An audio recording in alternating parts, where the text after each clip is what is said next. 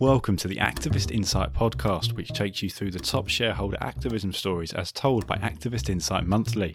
I'm Kieran Poole, your host, and today we will be discussing what activism will look like after the coronavirus pandemic with senior financial journalist Jason Booth. Welcome to the show, Jason.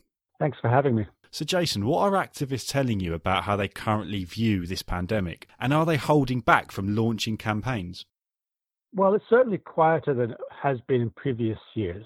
So they are holding back. We had 59 board demands so far this year versus 87 last year, which will give you a sense of just how things have quieted down. There's certainly a hesitancy out there. It's currently hard to run a campaign. Messages are being lost in the COVID pandemic story. And uh, there's just technical difficulties as well. I mean, it's very hard to actually go out and meet other shareholders uh, when you have restrictions on traveling nearly all the uh, annual meetings are being done virtually, which tends to make it a bit harder for an activist to get the message across. But that said, the campaigns that were already in the works, some of which date back from the end of last year, are going forward, usually with the belief that the problems that they're trying to address need to be addressed with or without the COVID pandemic, or maybe even more so. And less are actually settling, which is interesting.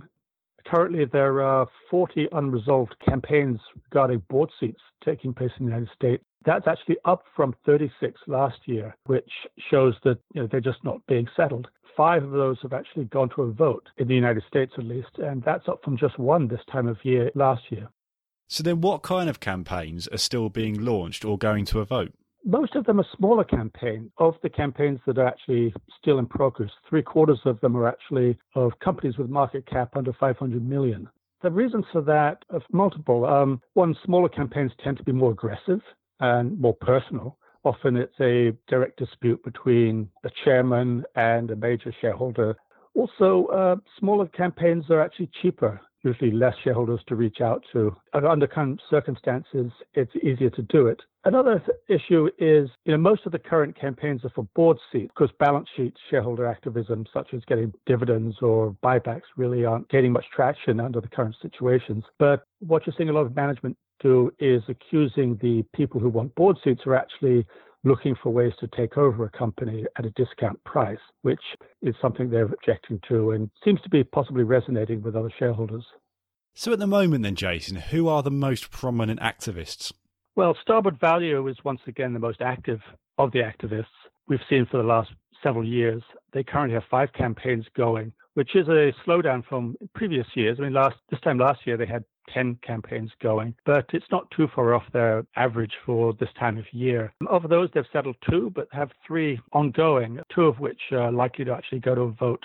The most high profile of is which is GCP Applied Technologies, which has been quite contested. And you've seen other activists jump in. We had a case there with 40 North, which was another GCP shareholder come in and criticize the management and actually throw their weight behind Starboard. So that looks like it's very strong in the uh, dissident side. But we're also seeing a lot of kind of action among financial related companies.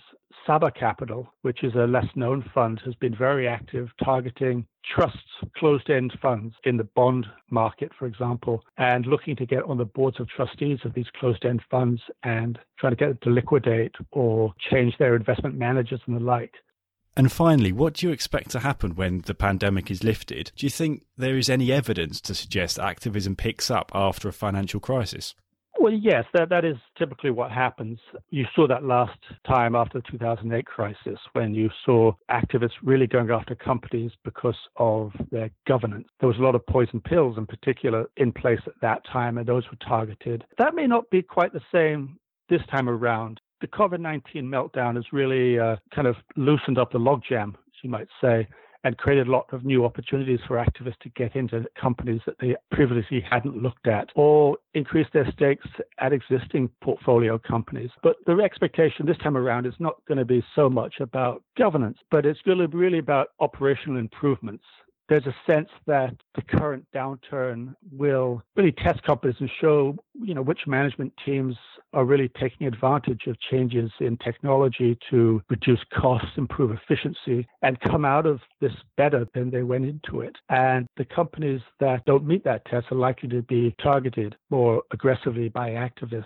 You know, you talk to across the board when it comes to activists and advisors, that is really what they're looking for. Is they're looking for operational improvements that prove that management can, uh, you know, handle the task that's in front of them. The real question is how long is it going to take? Interestingly enough, you know, the two of the most prominent activists, Elliott Management, the Third Point, have been particularly bearish on sort of the prognosis for the market going forward. So, you know, they're looking at maybe the end of this year when you start to see the economy and the market really stabilize. And at that point, you're likely to see activists come out and start to make their positions known and start to uh, agitate for improvements at companies, you know, setting us up for a, probably going to be a, quite an interesting and, and active 2021 proxy season.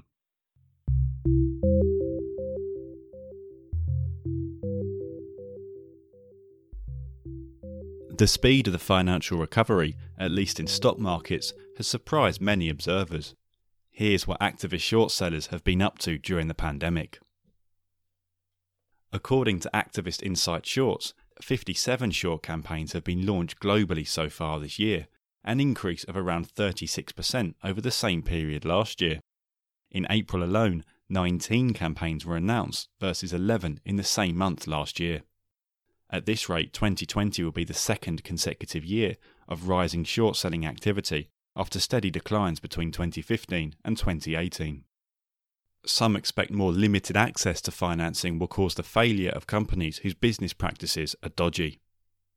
When funding markets tighten, that stress always exposes frauds.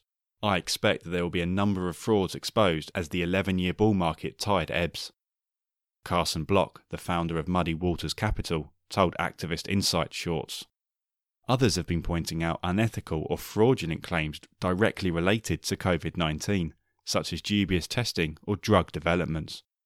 But others worry that the market is still on the side of the bulls, and fundamental analysis is a dangerous guide to being short.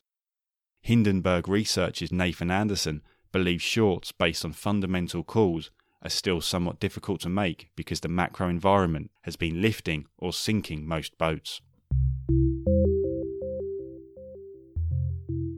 Pershing Square Capital Management has had a good pandemic. Our profile explains how. Bill Ackman's winning streak has so far survived the COVID 19 outbreak.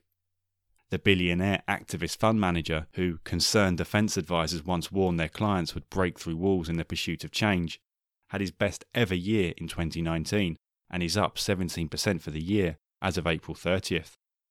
There is no rubble around the self isolating Ackman these days. For almost three years, he has eschewed direct confrontation with management teams activist short selling, and investing in anything but the highest quality businesses, preferring to sell rather than be at odds with management. More recently, Pershing Square invested in Warren Buffett's impregnable Berkshire Hathaway and plans to hold the position through its inevitable leadership change.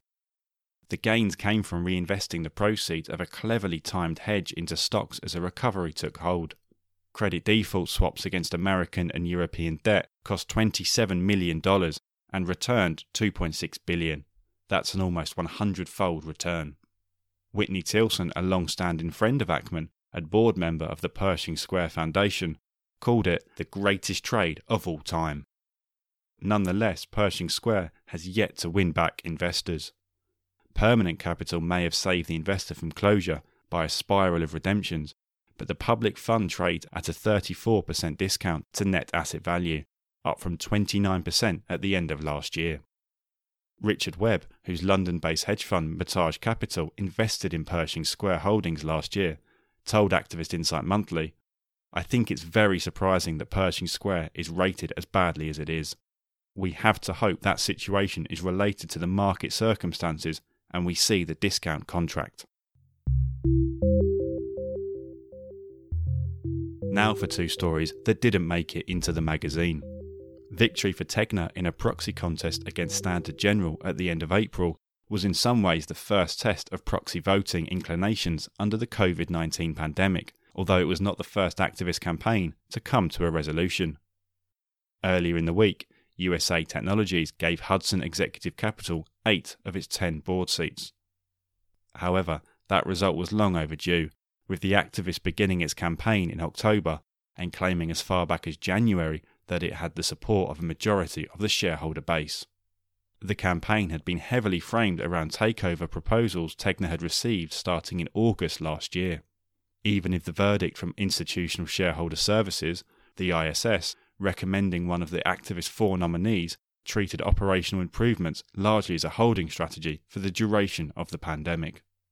It is dangerous to draw conclusions from one fight for the rest of the proxy season, and Standard General filed a series of complaints in the last days of the campaign against a rogue public relations firm and proxy voting advisor Glass Lewis.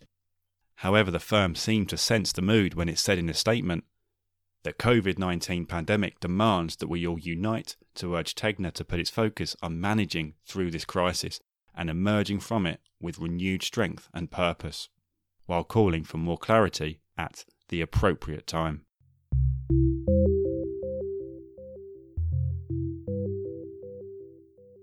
Amber Capital fought an exemplary proxy fight at a perfect target, but that was not enough at its May 5th encounter with Lagardère.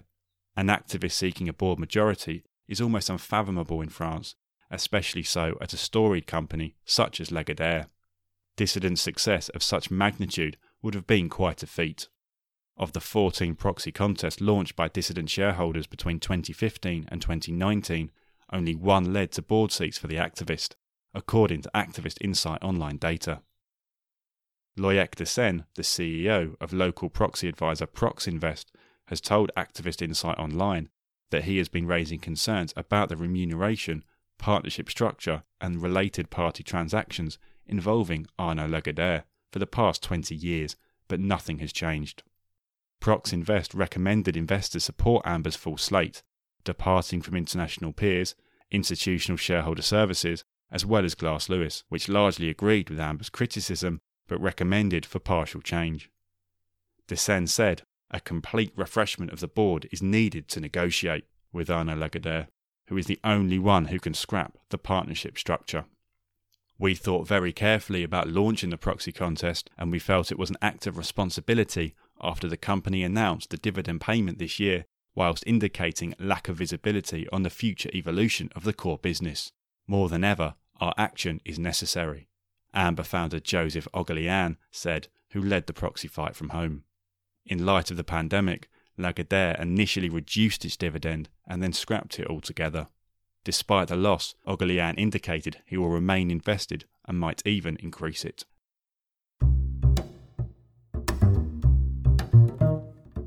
That's all for this episode of the Activist Insight podcast. Recent episodes of the podcast have addressed the impact of COVID 19 on shareholder activism and activism in the energy sector. If you have a topic you'd like discussed on a future episode, please email press at activistinsight.com. You can also subscribe to Activist Insight monthly by emailing subscriptions at activistinsight.com. Please do rate and review the podcast on whichever platform you are using to help others access our reporting. I'm Kieran Poole. Thank you for listening.